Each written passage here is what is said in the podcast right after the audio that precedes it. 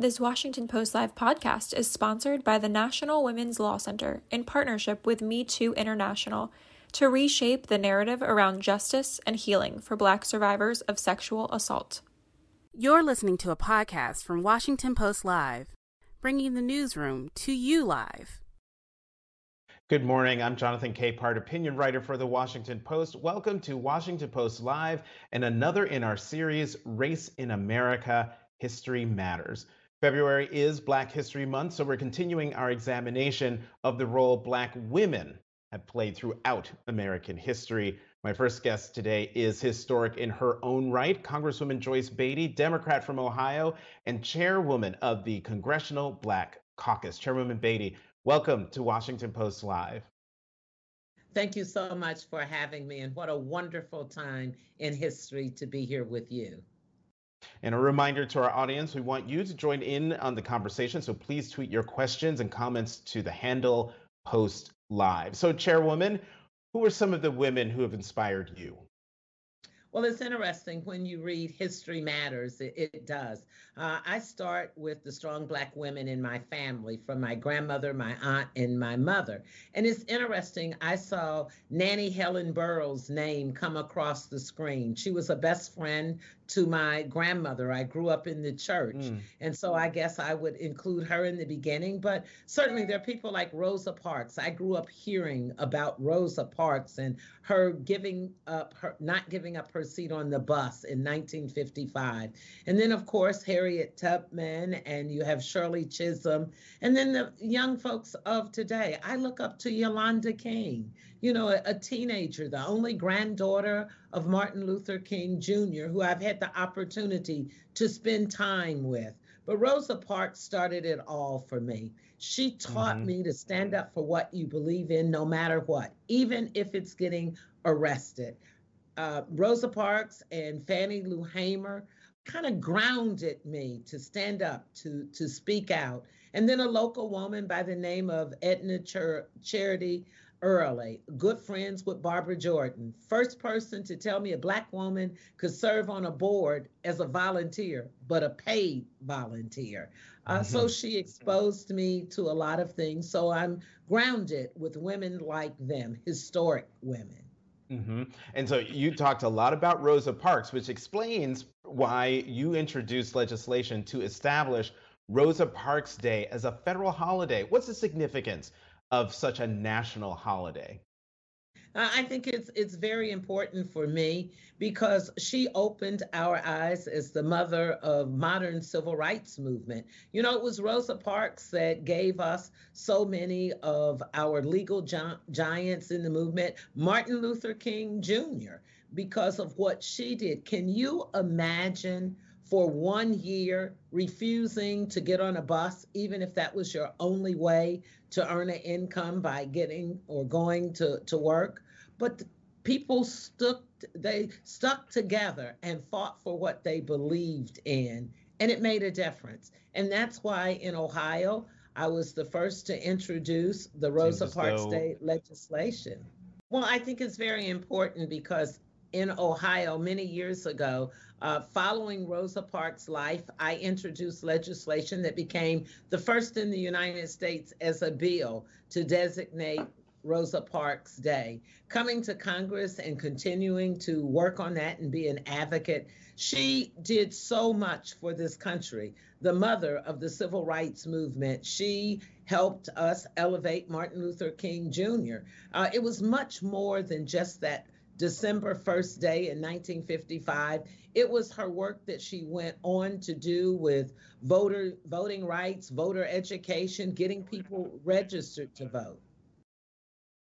All right, because of our technical difficulties, our time is limited, so I can't have you here and not talk about the big, big news, and that is President Biden's impending selection of a Black woman to the Supreme Court for the first time, whoever that person is. Talk about the significance of having her on the high court, on society, and young Black girls in particular. I think this is a historic moment that will change the way we look at the justice system, but it's so much more than the justice system.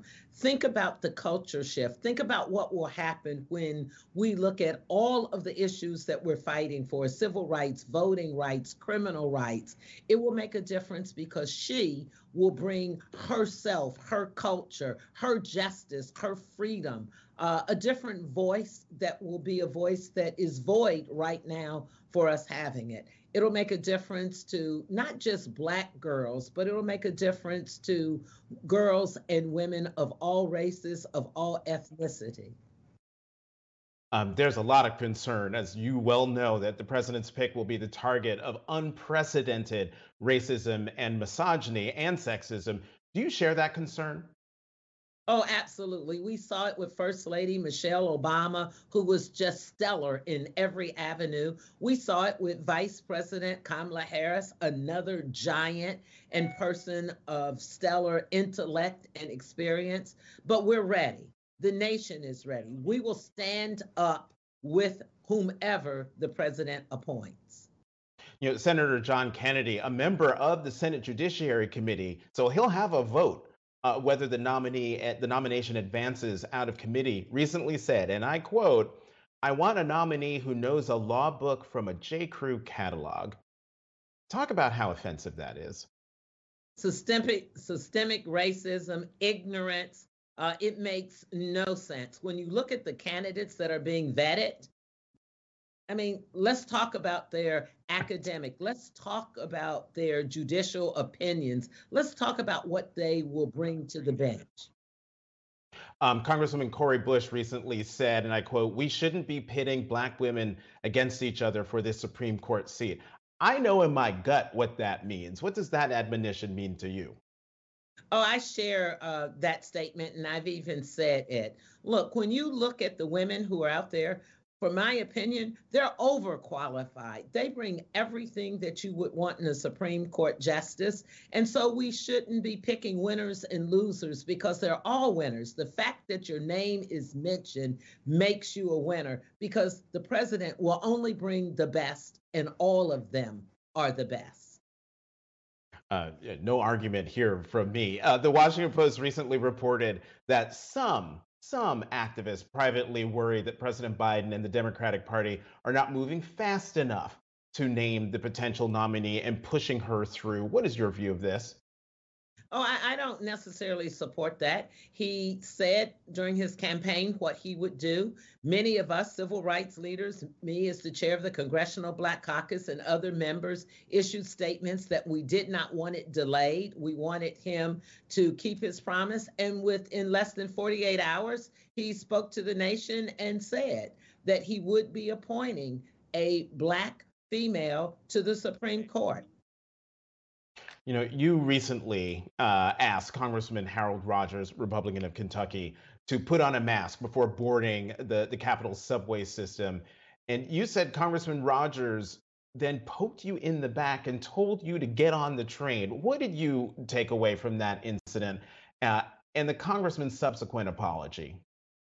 Well, I took away that we still have incivility, that people feel that they are privileged and that they can do and say anything they want to. But I think I sent a strong message to him. I'm about leadership and dignity and civility, but he clearly picked the wrong woman on that day. And I think he understands that. I refuse to accept his personal apology. He did a public insult, high profile, so he needed a high profile apology. So the Congressional Black Caucus went to the steps in support. I was never so proud of our Congressional Black Caucus and our leadership. Speaker Pelosi demanded a public apology. He gave it, and I hope he's learned a lesson, but certainly America knows that we are not taking the incivility, the systemic racism, and that he could disrespect me. Yeah, it went beyond just your run-of-the-mill incivility, what he said to you, and I'm not going to repeat it here. You've been in Congress, correct me if I'm wrong, since 1999. So you've been in the body, in the House for a long time. This incivility that you're talking about and that you have experienced, has it gotten worse over time since you've been serving in Congress? I think it's worse, but now I haven't been in Congress since 1999. I just want to, I was in the State House during that time. State House, okay. I came to Congress in 2013, but that's a long time. It is a long time. And let me just say, yes, it has gotten worse. There would be a time that we would disagree, but we would disagree. We wouldn't be disagreeable. Now there's a lack of decorum and respect for the House. And I think much of that is from the last administration. The president who bullied people, a president who was disrespectful, a president at times that was ignorant.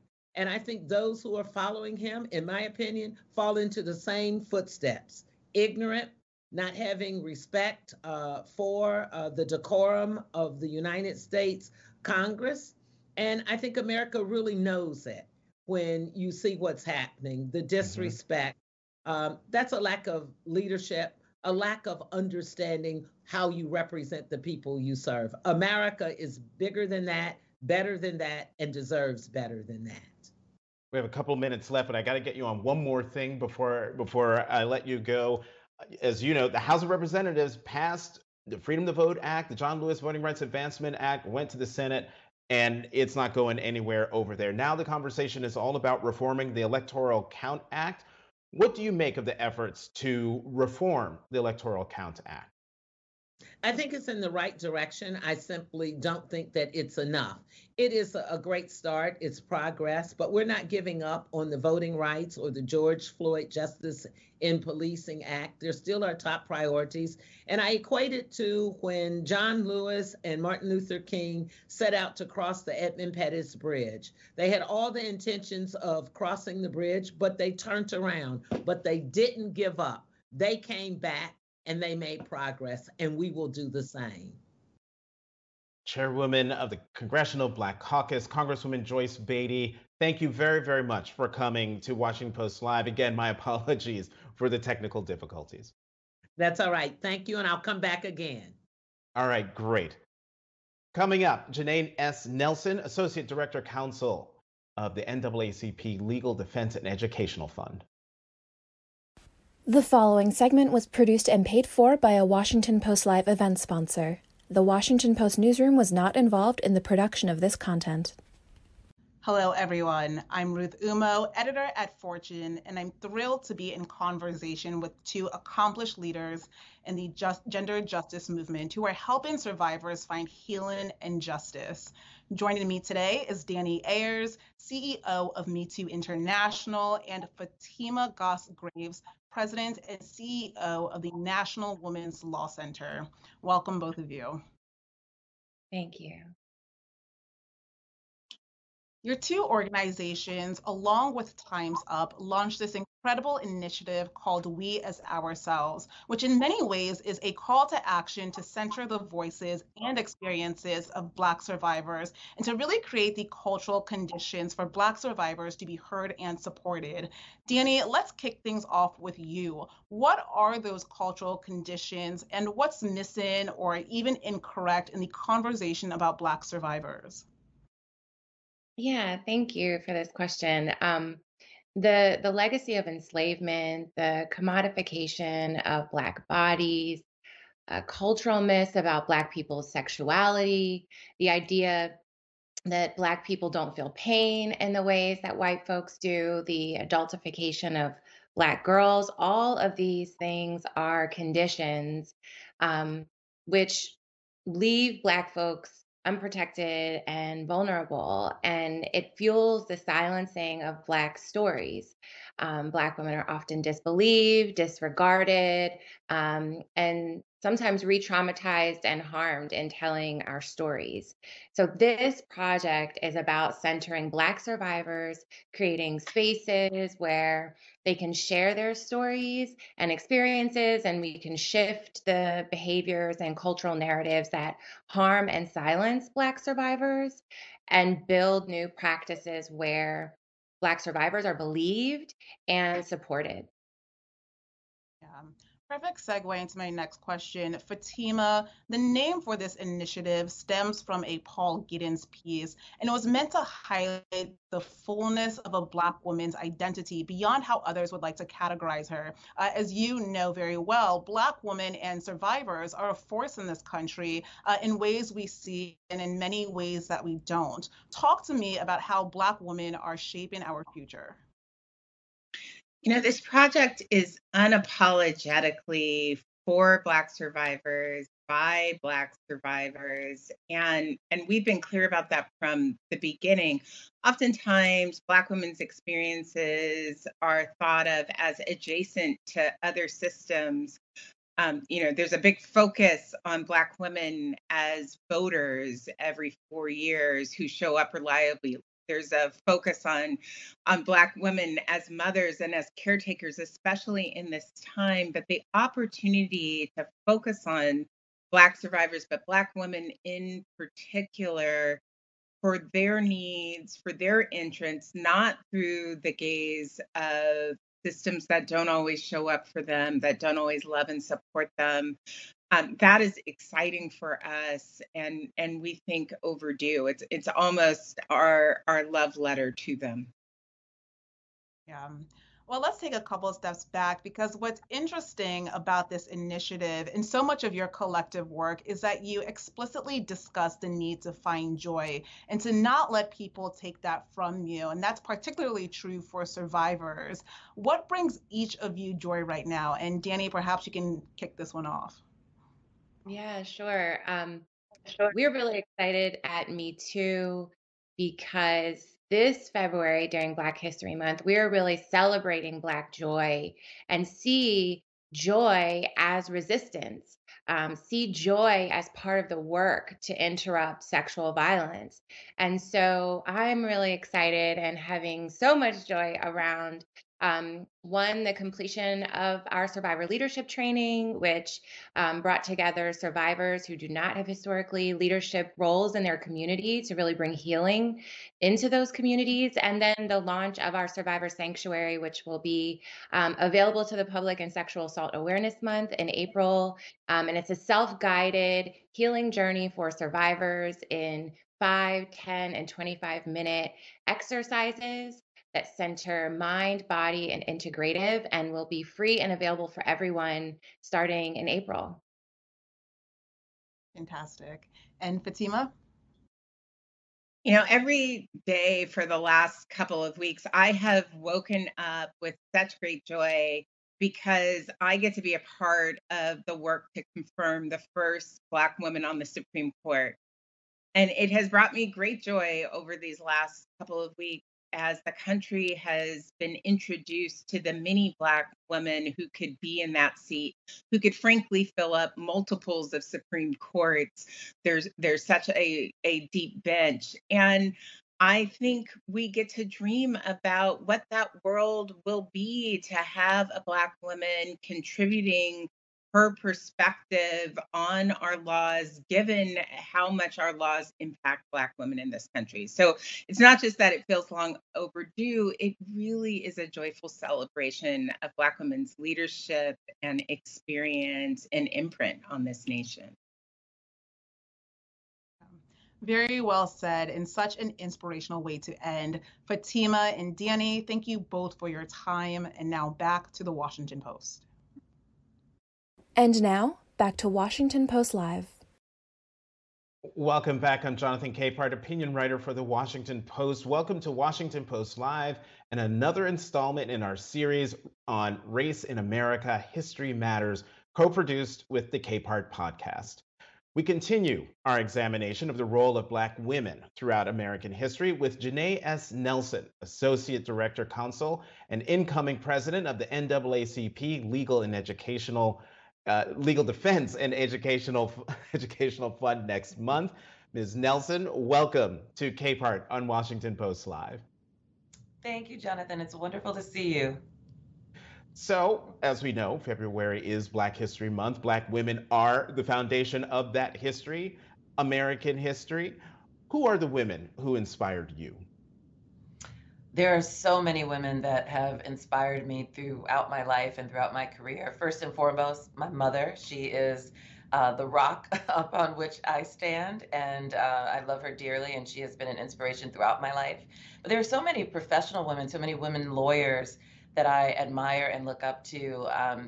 I'd say that among the many are, of course, Constance Baker Motley, who is in the iconography of what it means to be an incredibly zealous and brilliant advocate, fearless, relentless, and committed to the cause of equal justice and civil rights. She also is one of the first female lawyers at the NAACP Legal Defense and Educational Fund. She was one of the architects of Brown versus Board of Education, which, as you know, dismantled American apartheid.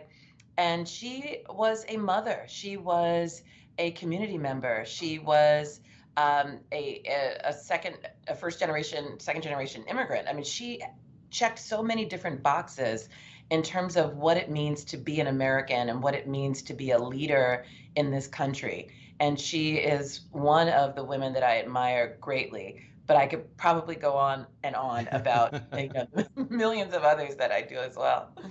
Well, let's keep talking about her, because Tomiko Brown-Nagin, author of the new book, Civil Rights Queen, Constance Baker Motley and the Struggle for Equality, recently told Washington Post Live, quote, historical significance and leadership are essentially coded male. Talk about the impact that's had on recognition of the contributions of Black women in our history. I think one of the easiest ways to point to the limitations that have been placed on Black women is the fact that we still have not yet had a Black woman as a Supreme Court justice, and you have extraordinarily qualified people like Constance Baker Motley, who was a federal district court judge, in fact, the very first Black woman to become a federal district court judge, but was not elevated as she should have been based on her record, based on her experience, based on her enormous potential to be one of the most excellent jurists that this country has ever known. And that glass ceiling that is, doubly thick for Black women is something that I'm acutely aware of in the profession still. And it's a loss for this country not to have the best and the brightest persons available for any and all positions in this country. Black women have been shut out of those positions for too long. Constance Baker Motley was a trailblazer, but we're talking about decades ago, and the numbers of firsts that are still happening today are far too many. Well, let's talk about why that glass ceiling is doubly thick, maybe even triply thick for Black women. You've said Black women, quote, simultaneously endure entrenched racism and sexism, the compounding effects of which often mean that their experiences of violence and racism are suppressed or overlooked. Now that we're about to see a Black woman nominated to the Supreme Court, talk about how that entrenched racism and sexism will bear itself out in that instance. Well, I think we can all be optimistic and hopeful that it won't be the unfortunate display that we've seen in the Senate with respect to other nominees, but we are bracing ourselves for this to be a significant interrogation of the many qualified nominees that might become the final nominee of this White House. I am certain that we will see sexism, we will see racism, we will see the intersection of those two in the questioning and the doubts about qualifications. But what has been wonderful is looking at the numerous lists of people that would be overqualified, as some have said, to be on the Supreme Court. And so we're ready for that conversation, we're ready for that battle, and we're ready to point out and call out those instances where Black women are being subject to a different standard or being interrogated in ways that are inappropriate, or where assumptions are made about their capacity that are unfounded and unfair and unjust. You know, speaking of that, I was just trying to find the full quote from Senator John Kennedy, who's a member of the Senate Judiciary Committee, somebody who will have a vote in whether the nominee gets voted out of committee. And he said he had two concerns. The first one he mentioned was, I want a nominee who knows a law book from a J. Crew catalog. Now, in that statement, there's race isn't mentioned, sex isn't mentioned. But I know in my gut what he's talking about. Talk about how, assuming you also find that offensive, why is that offensive? It is deeply offensive, and it calls into question his ability to be an objective member of the Senate to properly advise and consent on whether a future nominee is in fact qualified and appropriate. That is laden with assumptions about gender and sex and capacity and frivolity that is just embedded in that statement. It is deeply concerning that he would feel that he has license to make that statement in advance of vetting a nominee. And I think we need to pay close attention and begin to hold elected officials accountable when they make statements that reveal that they are perhaps incapable themselves of fulfilling the duties of the positions for which they've been elected. Mm-hmm. I have said that the names of the women who've been mentioned as potential nominees to the Supreme Court are they're more qualified than a lot of the people who were nominated before them, and certainly not who could be nominated after them. But, you know, one of the names that's been mentioned as a potential nominee is Sherilyn Ifill, who currently runs the NAACP Legal Defense and Educational Fund for about another month until you succeed her. But talk about the significance of a Black woman, no matter who is chosen, sitting on the high court. Well, it will be something that I think will be a game changer in terms of how we understand the law and its impact on a segment of society that doesn't often get its day in court and doesn't often have its voice heard. And that is the segment of Black women who fuel this country in so many ways, who are on the front lines defending our democracy, putting their bodies on the line, and compromising themselves in many ways to ensure that we uphold our constitutional ideals. We're talking about Black women who suffer a significant wage gap in the economy, Black women who are becoming incarcerated at an increasingly rapid rate, and Black women who are at the margins of society in so many ways. We will now have someone on the court who has some sense of what any one of those experiences might be, and whether they've personally experienced it, observed it, have relatives who may have those experiences, or just having been and being a member of that broader community makes them more attuned to those conditions. And I look forward to seeing that perspective borne out in the decisions that are made, in the colloquy among the justices on the court, and to influence how we interpret laws that will affect Black women, all women, and other marginalized groups in our society. You know, Janai, will the LDF play a role in helping to shepherd the eventual nominee through the process?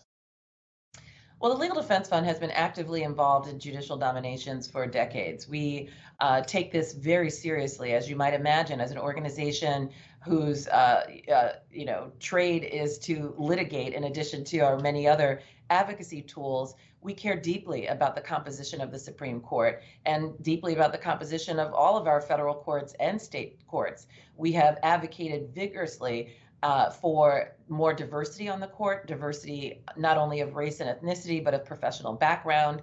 And I have to say, we're quite pleased to see the judiciary diversifying rapidly under President Biden's leadership. However, I will say that in this process, we will be paying close attention to how this nominee is vetted and shepherded through the process. We will not stand by and allow a nominee to be disrespected or disregarded inappropriately. Any nominee should be subject to the scrutiny that any other justice would be subject to. We always or often write a report and dig deep into the records of any nominee for the Supreme Court, and we will do just the same for this nominee. However, this nominee must be treated with the same respect and the same fairness that any nominee for the Supreme Court would be. And that is something that we will be paying close attention to.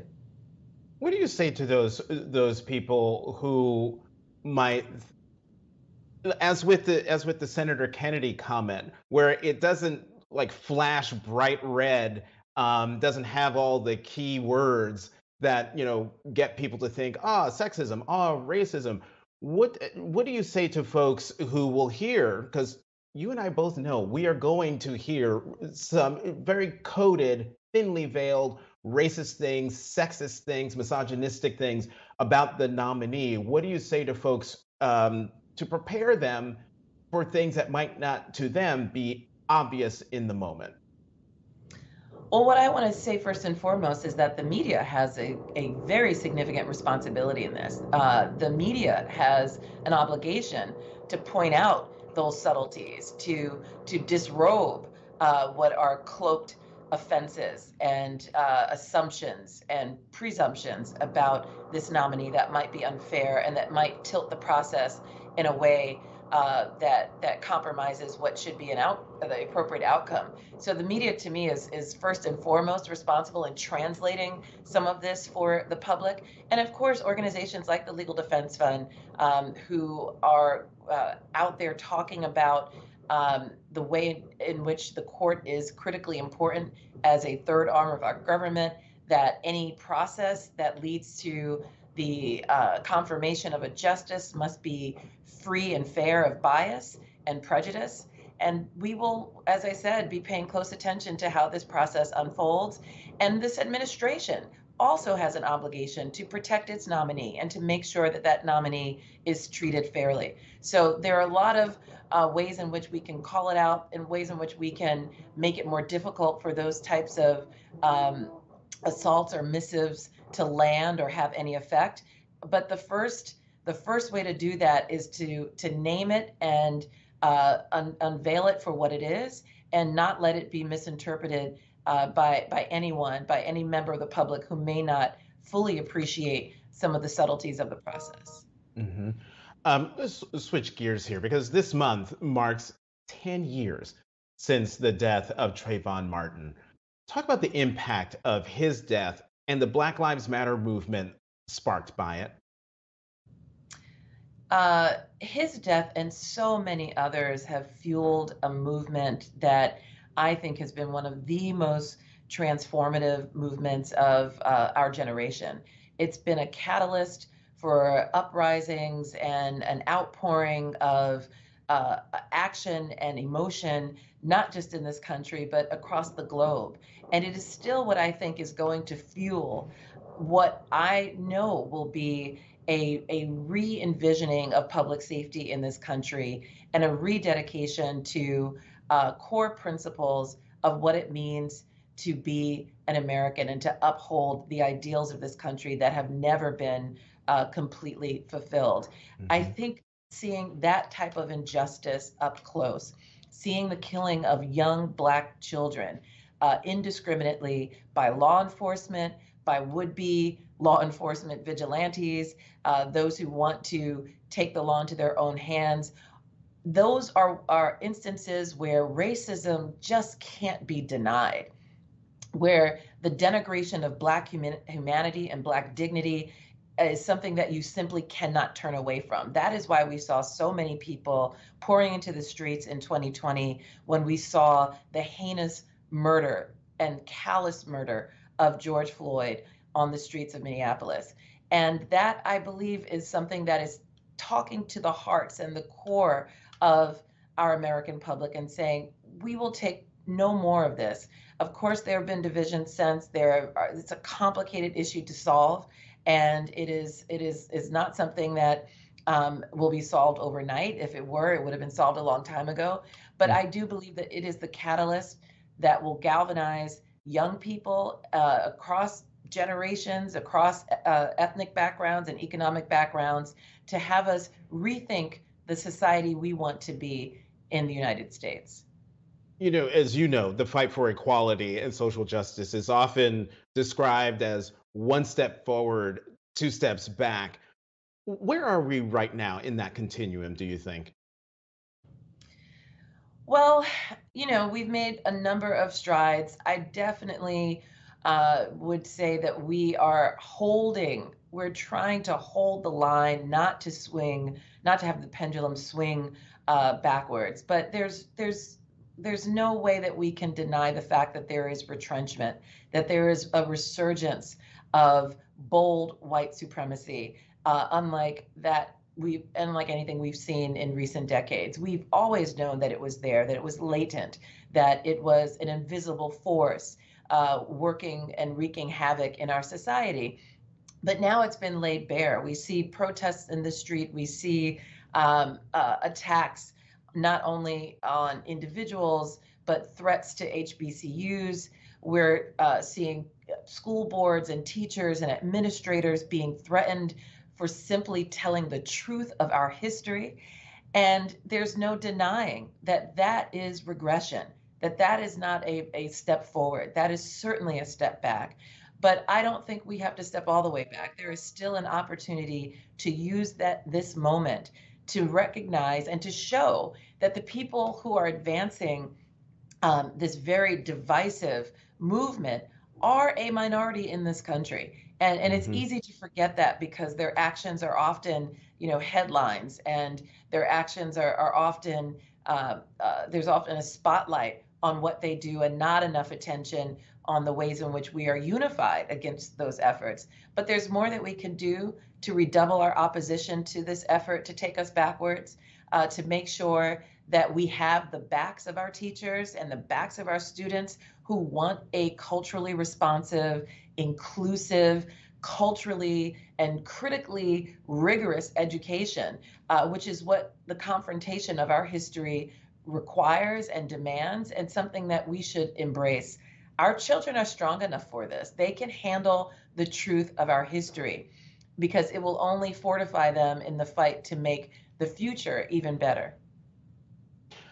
Janai, what does it mean to you to be taking over as president and director counsel of the NAACP Legal Defense and Educational Fund? It means the honor of a lifetime. This is a legacy institution, a Black-founded legacy institution that has been at the center of holding our democracy accountable to itself. And to be at the helm at this critical time when our democracy is at a crossroads is not only a challenge, it is a privilege and it is an honor. And that is mainly because of the work of past presidents and director councils who have developed and nurtured this organization and have solidified its reputation, and the staff that fuels the work that we do, and the clients who are at the center of everything that we do at the Legal Defense Fund. It's why we exist. They are the core of our mission. And it is, as I said, the honor of a lifetime to be in this position at this moment. What legacy does Sherilyn Ifill leave? And what's the biggest lesson you've learned from her? Well, I think it's hard to summarize Sherilyn's legacy in a short soundbite. But I would say she's left a legacy of transformation and visionary leadership. She has shown, not only through her brilliant legal strategy and thinking through the critical interventions that were needed on the front of litigation and research and policy and organizing, but also the ways in which institutions like the Legal Defense Fund need to be fortified in order to ensure that there are checks on our society when they face their darkest moments, as we did and as we still are facing now. So her legacy will be one of transformation and fortification, and that is the legacy that I plan to build on with the wonderful staff and team that we have here at the Legal Defense Fund. And there's so many lessons that I've learned in the nearly 9 years that she and I have been partnering together here at the Legal Defense Fund. But the takeaway really is to be unrelenting and unapologetic about our commitment and dedication to equality and justice, that those are just causes for which we hold no shame and, in fact, great pride and great passion for advancing on behalf of Black communities and on behalf of our democracy as a whole. Janai S. Nelson, currently Associate Director Counsel but incoming President of the NAACP Legal Defense and Educational Fund. Thank you so much for coming to Capehart and Washington Post Live. Thank you, Jonathan. Good to be with you. And good luck. Thank you. Thanks for listening. For more information on our upcoming programs, go to WashingtonPostLive.com.